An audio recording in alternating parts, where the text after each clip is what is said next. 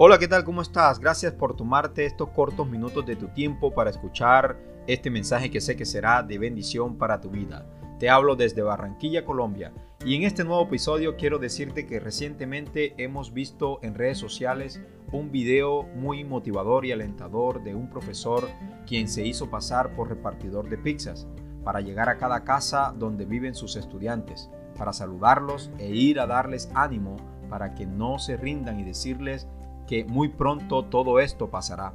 Es evidente que esta acción marcará la vida de sus estudiantes, pero algo que me llamó la atención del video es el mensaje que comparte el profesor a sus estudiantes con un ah, cartel o un mensaje que dice, Dios es nuestra fuerza, confía y vencerás.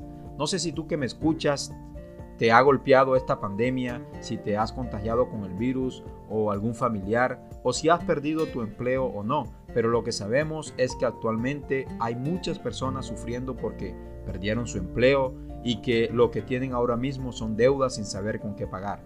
Por otro lado, quizás haya gente que tienen aún su empleo pero que durante el encierro o el confinamiento ha aflorado los problemas familiares o personales. Es por eso que hoy quiero compartir contigo esta palabra que está en Salmos 46 versículo 1. Dios es nuestro amparo y fortaleza, nuestro pronto auxilio en las tribulaciones. Déjame decirte que a veces no entendemos por qué nos suceden tantas cosas, pero recuerda que Dios siempre tiene un propósito. He tenido la oportunidad de hablar con personas que me han dicho estoy pasando por esta mala situación y no sé por qué a mí. No sé si tú en algún momento te has hecho esta pregunta, ¿por qué a mí? Pero recordemos también que la voluntad de Dios es buena, es agradable y perfecta.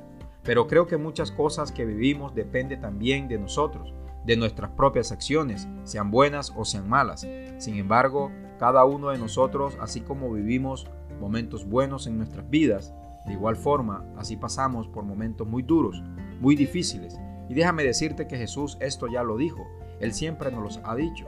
El problema radica es que a veces no le queremos escuchar. En Juan capítulo 16, versículo 33 dices, estas cosas os he hablado, para que en mí tengáis paz. En el mundo tendréis aflicción, pero confiad, yo he vencido al mundo. Creo que nadie desearía vivir o padecer en esta vida lo que Jesús vivió, pero Él sufrió y venció para darnos vida y vida en abundancia. Es claro que nuestra confianza la debemos poner en Dios y no, en el hombre, no importa cuál sea nuestra situación. Si el médico, por ejemplo, te dice no, confía en Dios, que Dios puede obrar un milagro en tu salud. Si perdiste tu empleo y se te cerró una puerta, Dios tiene el poder de abrirte otra, pero otra mejor. Si es el caso, estás pasando por momentos de dificultad en tu casa, en tu matrimonio, con tus hijos. Dios puede obrar un milagro también en tu hogar. Él nos dice en su, palabra, en su palabra que no importa lo que pasemos en nuestras vidas, Él tiene siempre pensamientos de bien y no de mal para con nosotros.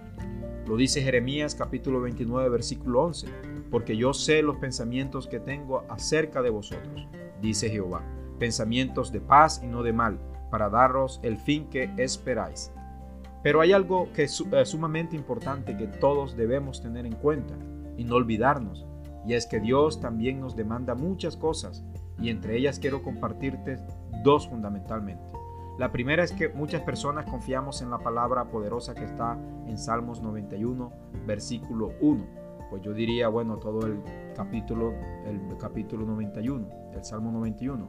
El versículo 1 dice, el que habita al abrigo del Altísimo morará bajo la sombra del Omnipotente.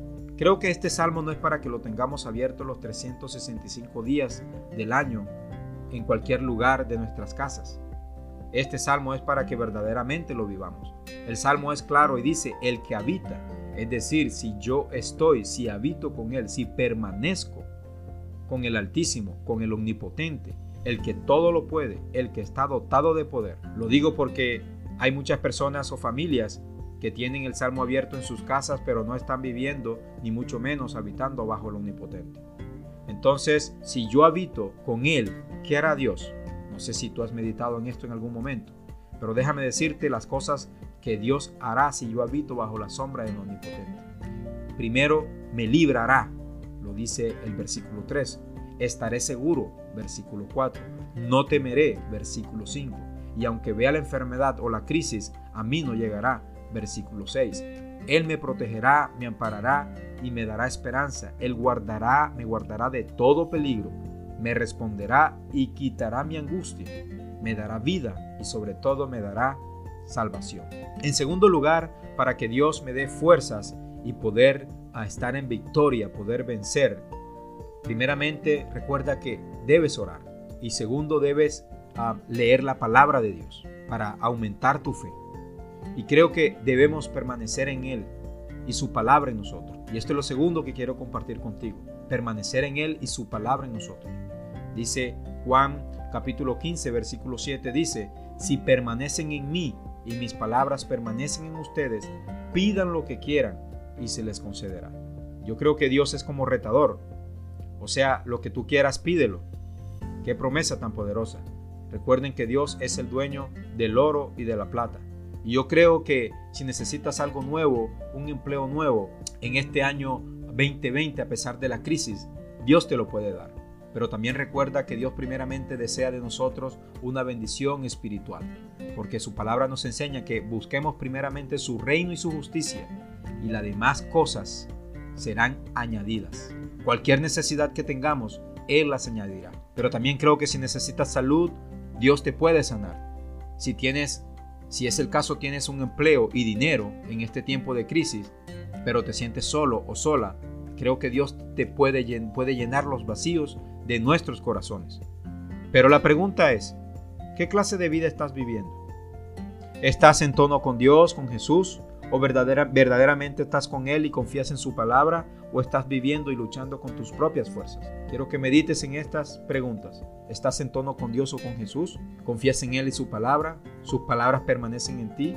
¿O tú estás haciendo tus cosas a tu modo, a tu manera? Te invito a que este nuevo año, un, nuevo, un año de nuevos comienzos, le des la oportunidad a Dios para que Él sea tu amparo, Él sea tu fortaleza y que pongas todas tus cargas, todas tus obras, tus proyectos en, sus manos. Y recuerda que Él siempre tiene pensamientos de bien y no de mal para con nosotros. Gracias por escuchar este corto mensaje que sé que será de bendición para ti y para los tuyos. Recuerda meditar en ello cada hora, cada minutos y segundos de este nuevo día. Dios te bendiga.